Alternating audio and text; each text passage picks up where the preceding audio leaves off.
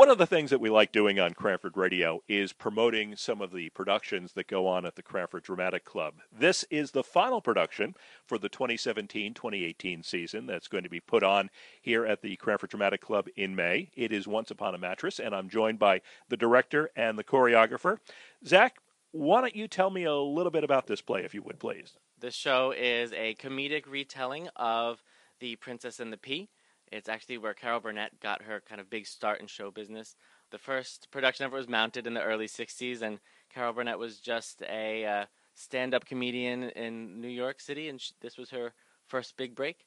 Um, it follows the story of Princess Winifred, a very unlikely princess, as she um, pursues the man of her dreams, Dauntless, who is another kind of uh, anti-prince. He's like young and naive and a little silly, and it, it has to do with the queen trying to prevent Dauntless from ever getting married, um, and kind of how they, they move past that. And it's in a, a very funny, uh, slapstick, tongue-in-cheek kind of way. This musical also has dancing as part of it. As the choreographer, tell me a little bit about that, please. To kind of piggyback with the whole comedic um, feel of the show, the choreography also has like a very over, over the top. It's lots of like funny movements, not something Um, super complex, but just to kind of help supplement the story of the show. Um, there are some really big production numbers. There's Shy, um, Song of Love, uh, Opening for a Princess right in the very beginning, but we also have some more challenging numbers in the show. The very beginning of the show, we have an opening ballet, um, which is an idea that Zach, our director, had brought to me about like a great way for the show to just begin and sort of set the stage. Um, so there's a lot to really look forward to. Zach, in addition to being the director, you're also the set designer. Tell me a bit about what it's like being a set designer for a program like this. Most shows that I direct, I also end up designing the set just so that I have a really good sense of where I can place the characters. When I'm designing the set, I'm already kind of pre-thinking about the blocking, where they'll be on stage. Um, so it helps me in that regard that I don't have to kind of block around a set. Um, I designed the set for the blocking I was thinking about originally. The set is based off of the designs of Mary Blair, who did a lot of the conceptual art for um, Disney cartoon movies in the early um, sixties, so around the same time period that um, this show was first um, being put on. So it has a very sixties mod geometric feel, um, with lots of extra glitter added in, um, just to make it a little bit more musical. Um, so I think it's a, it's a really fun and whimsical set to look at. It's been a little passion project of mine.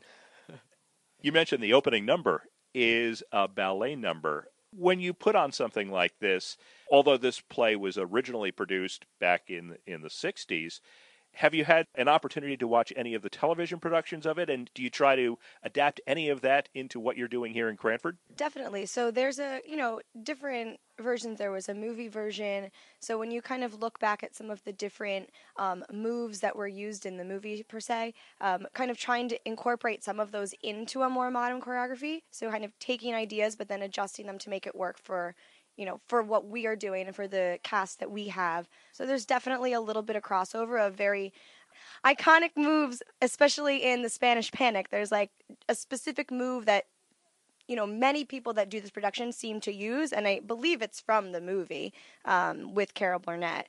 So that move was, you know, definitely used within the Spanish Panic, and just a couple different moves. The number of people who are in this production is much larger than a typical C D C production, isn't it? I believe so, yes. Uh, and it's definitely been a challenge of mine uh, when I'm doing choreography or creating formations on my paper in my brain, and then when I have to translate that to the stage, there's definitely been a lot of like uh, adjusting and, oh, well, this doesn't, we don't actually fit in this long line, so let's make it two. So, um, I mean, but it's been fun because they really bring a really good amount of energy, and I think it just kind of really uplifts the entire cast. When we were casting, we we had a set amount that we were going to cast, and we had such a great turnout that we ended up adding adding more. We're like, we're definitely, we can't go past uh, this amount. This would be too many. And then after seeing the auditions, we're like, okay, maybe we'll just add two more people because they were really good. This production, you mentioned Carol Burnett. She was in the original production as the princess, and then I believe in the television production, she had matured enough that she was able to play the queen. When you have somebody who's as well known as Carol Burnett, does that present any challenge in trying to do another production of it for someone who's maybe perhaps not quite as well known? Does that put any pressure on the person who's playing the princess or the queen? Yeah, Carol Burnett has been actually involved in every mounting of Once Upon every professional mounting of Once Upon a Mattress since its inception. So she was um, in the original as Princess Winifred. Then in the two subsequent televised productions, she was Winifred. And then when they did most recently another made-for-T V movie version of it, she played the queen. It's been a challenge. The person that's playing our Princess Winifred is nothing like Carol Burnett, but also an amazing comedian in her own right. So we've we've talked about the, the choices that work for Carol Burnett that maybe won't work for her talent, and then how we can adjust them so she has her own Princess Winifred. Kind of more thinking about um, what the essence of Princess Winifred was from Carol Burnett as opposed to just copying her. Um, there was also Sarah Jessica Parker played Princess Winifred in the revival on Broadway, so that, that gave another...